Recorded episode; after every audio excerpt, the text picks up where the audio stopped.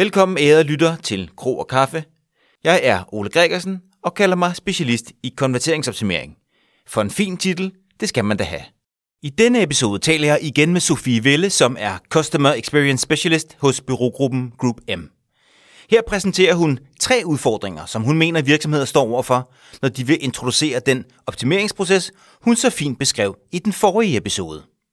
De tre udfordringer er at tænke langsigtet, at undgå flaskehalse og at udvide opfattelsen af, hvad værdi er for virksomheden. God lyttelyst. Og kaffe. Sofie ja. Velle, velkommen til. Mange tak.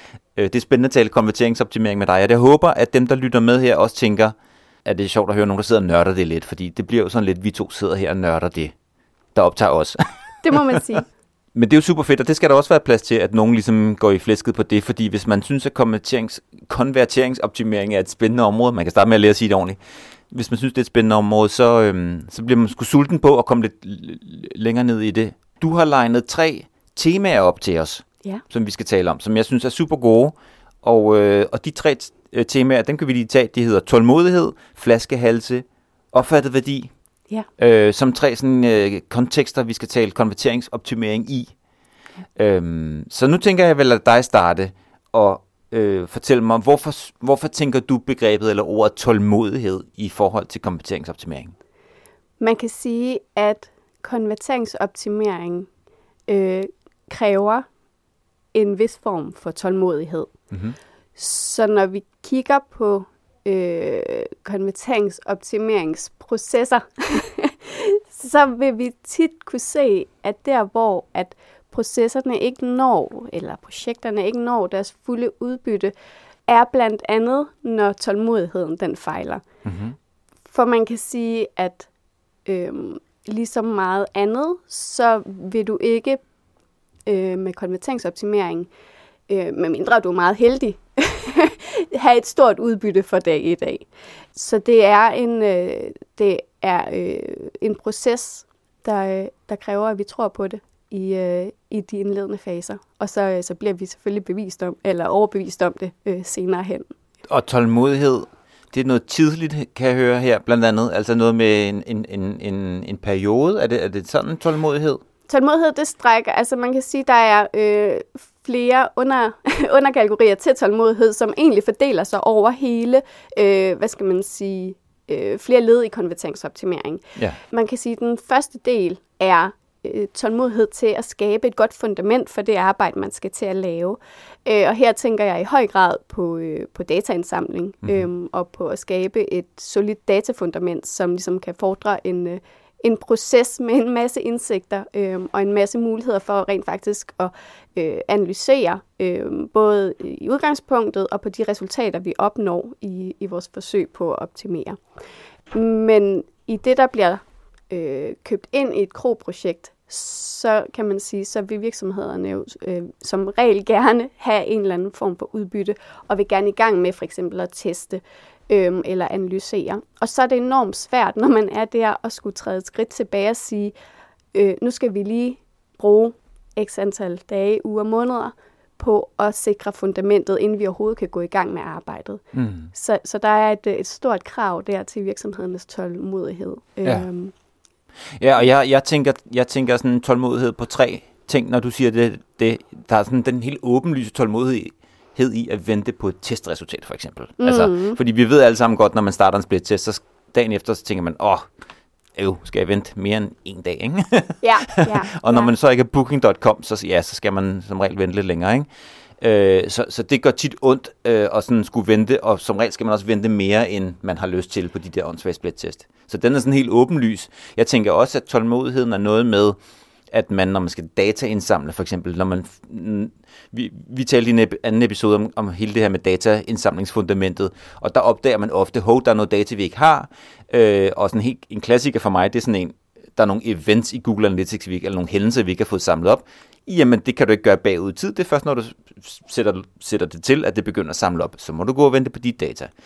Øh, men så er der en, den der sådan processuelle, eller sådan øh, kalendertålmodighed omkring, jamen et, et godt konverteringsoptimeringsprojekt, det har nogle faser, har nogle ting, du skal igennem, og det vil sige, de der wins, eller de der, sådan, der hvor du egentlig begynder at lave noget om og få noget ud af det, det ligger lidt ude i fremtiden, og hvis du præcis. ikke har tålmodigheden til at vente på det, så kommer du aldrig i mål. Nej, præcis. Præcis. Og jeg, altså jeg har i hvert fald bag ved mig sådan en liste af virksomheder, der kun har fået lavet dataindsamlingsdelen, og så brugte de, ja, tålmodighed er jo også noget med penge, ikke? Så brugte de en del penge på det, og så tænkte de, at det, det, vi overgår ikke mere. Så de kom aldrig frem til det, jeg skulle lige så sige, det, det sjove, vel? Nej, og så sidder de jo desværre tilbage med en opfattelse af, at konverteringsoptimering måske ikke kan så meget, ja. som, uh, som vi gerne vil, ja. Ja. vil, uh, vil tillægge det af værdi. Mm. Fordi man kan sige, øh, mange virksomheder vil måske også have tendens til, øh, netop for at opnå den her hurtige øh, det her hurtige resultat eller hurtige udbytte, og forsøge at jagte quick wins, og, øh, ja. og lave sådan, øh, jeg har lyst til at kalde det sporadisk optimering, øh, hvor at hvis vi har tålmodighed og arbejder systematisk og struktureret med, med konverteringsoptimering, så vil vi jo over tid se en, øh, en forbedring i, i konverteringsraten og i, vores, øh, i, i hvorvidt vi når vores målsætninger. Ja. Øhm, hvor det andet, det bliver, øh, det bliver lidt som at stikke... Det, det kan være, at vi får nogle gode resultater øh, nu og om en måned, men, øh, men over tid, så er det helt sikkert øh, metoden med tålmodighed, der, øh, der giver det, det bedste resultat.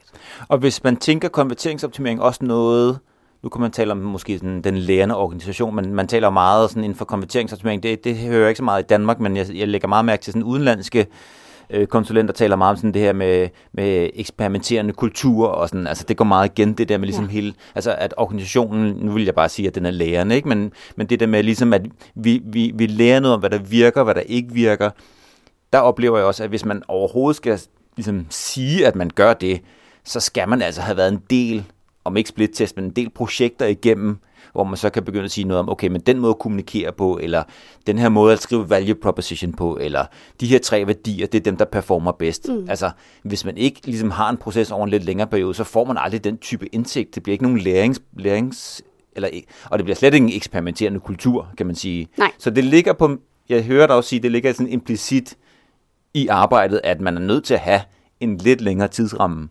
Bestemt. Bestemt.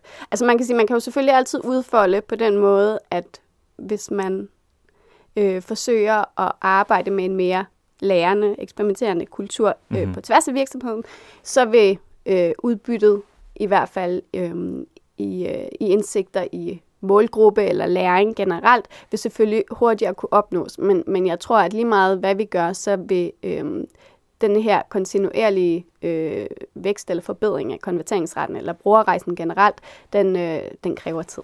Ja. ja. Det var tålmodighed. Det var tålmodighed. Tænker jeg. ja. det kunne vi sikkert øh, dykke mere ned i, men lad os prøve at gå videre til den næste. Den har du kaldt for flaskehalse. Ja. I flertal måske endda. Flaskehalse, ja.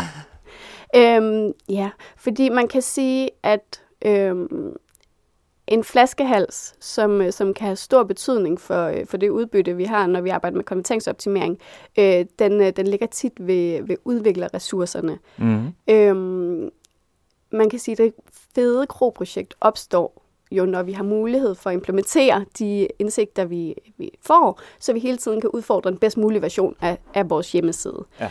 Øhm, men hvis den udvikler dig til rådighed, øh, lige meget om, om den her person sidder internt eller eksternt, øh, eller personer i flertal, øh, ikke har dedikeret tid til at øh, implementere de her ressourcer, eller der bare ligger så mange opgaver på, på personens bord, øh, så vil vi jo ikke kunne implementere. Øh, og så er det et spørgsmål om at forsøge at øh, målrette, øh, det kan være tester eller analyse, øh, på forskellige steder på sitet lige pludselig. Altså, vi sænker lidt vores proces i virkeligheden, fordi vi ikke kan arbejde med en kadence, med høj kadence. Mm. Øhm, så, så den her tålmodighed, den bliver bare stillet endnu mere på prøve. Ja. ja. Og, og det er jo interessant, fordi der, er jo, der kan være flere der kan være flere bump på vejen, eller flere sådan, altså, nu taler vi om tålmodighed og flaskehalse her, ikke? Så det er, jo, det er jo sådan nogle udfordringer, nogle barriere, man løber ind i. Jeg tror også, at nogen bliver overrasket over, at finde ud af, når de så skal til at implementere nogle af de her ændringer, der er blevet foreslået, og nogle af de her hypoteser, eller nogle af de her testidéer. at øh, hov, så det, det, det kan vi slet ikke, eller det, det har vi ikke adgang til, eller det må vente lang tid. Så det, jeg er helt, helt med på, at det er en, det er en flaske. Altså, jeg tænker også, at det er indbygget i konverteringsoptimeringsprojekter, fordi at man begynder at opdage det der med på tværs af, af afdelinger og siloer og sådan noget, og så, så spreder det lidt som ringe i vandet, og så bliver det ikke kun ens eget projekt, altså den, den person i virksomheden, der måske er ansvarlig, men, men der bliver involveret nogle andre mennesker, og så bliver det, ja, så løber man ind i andre menneskers tid.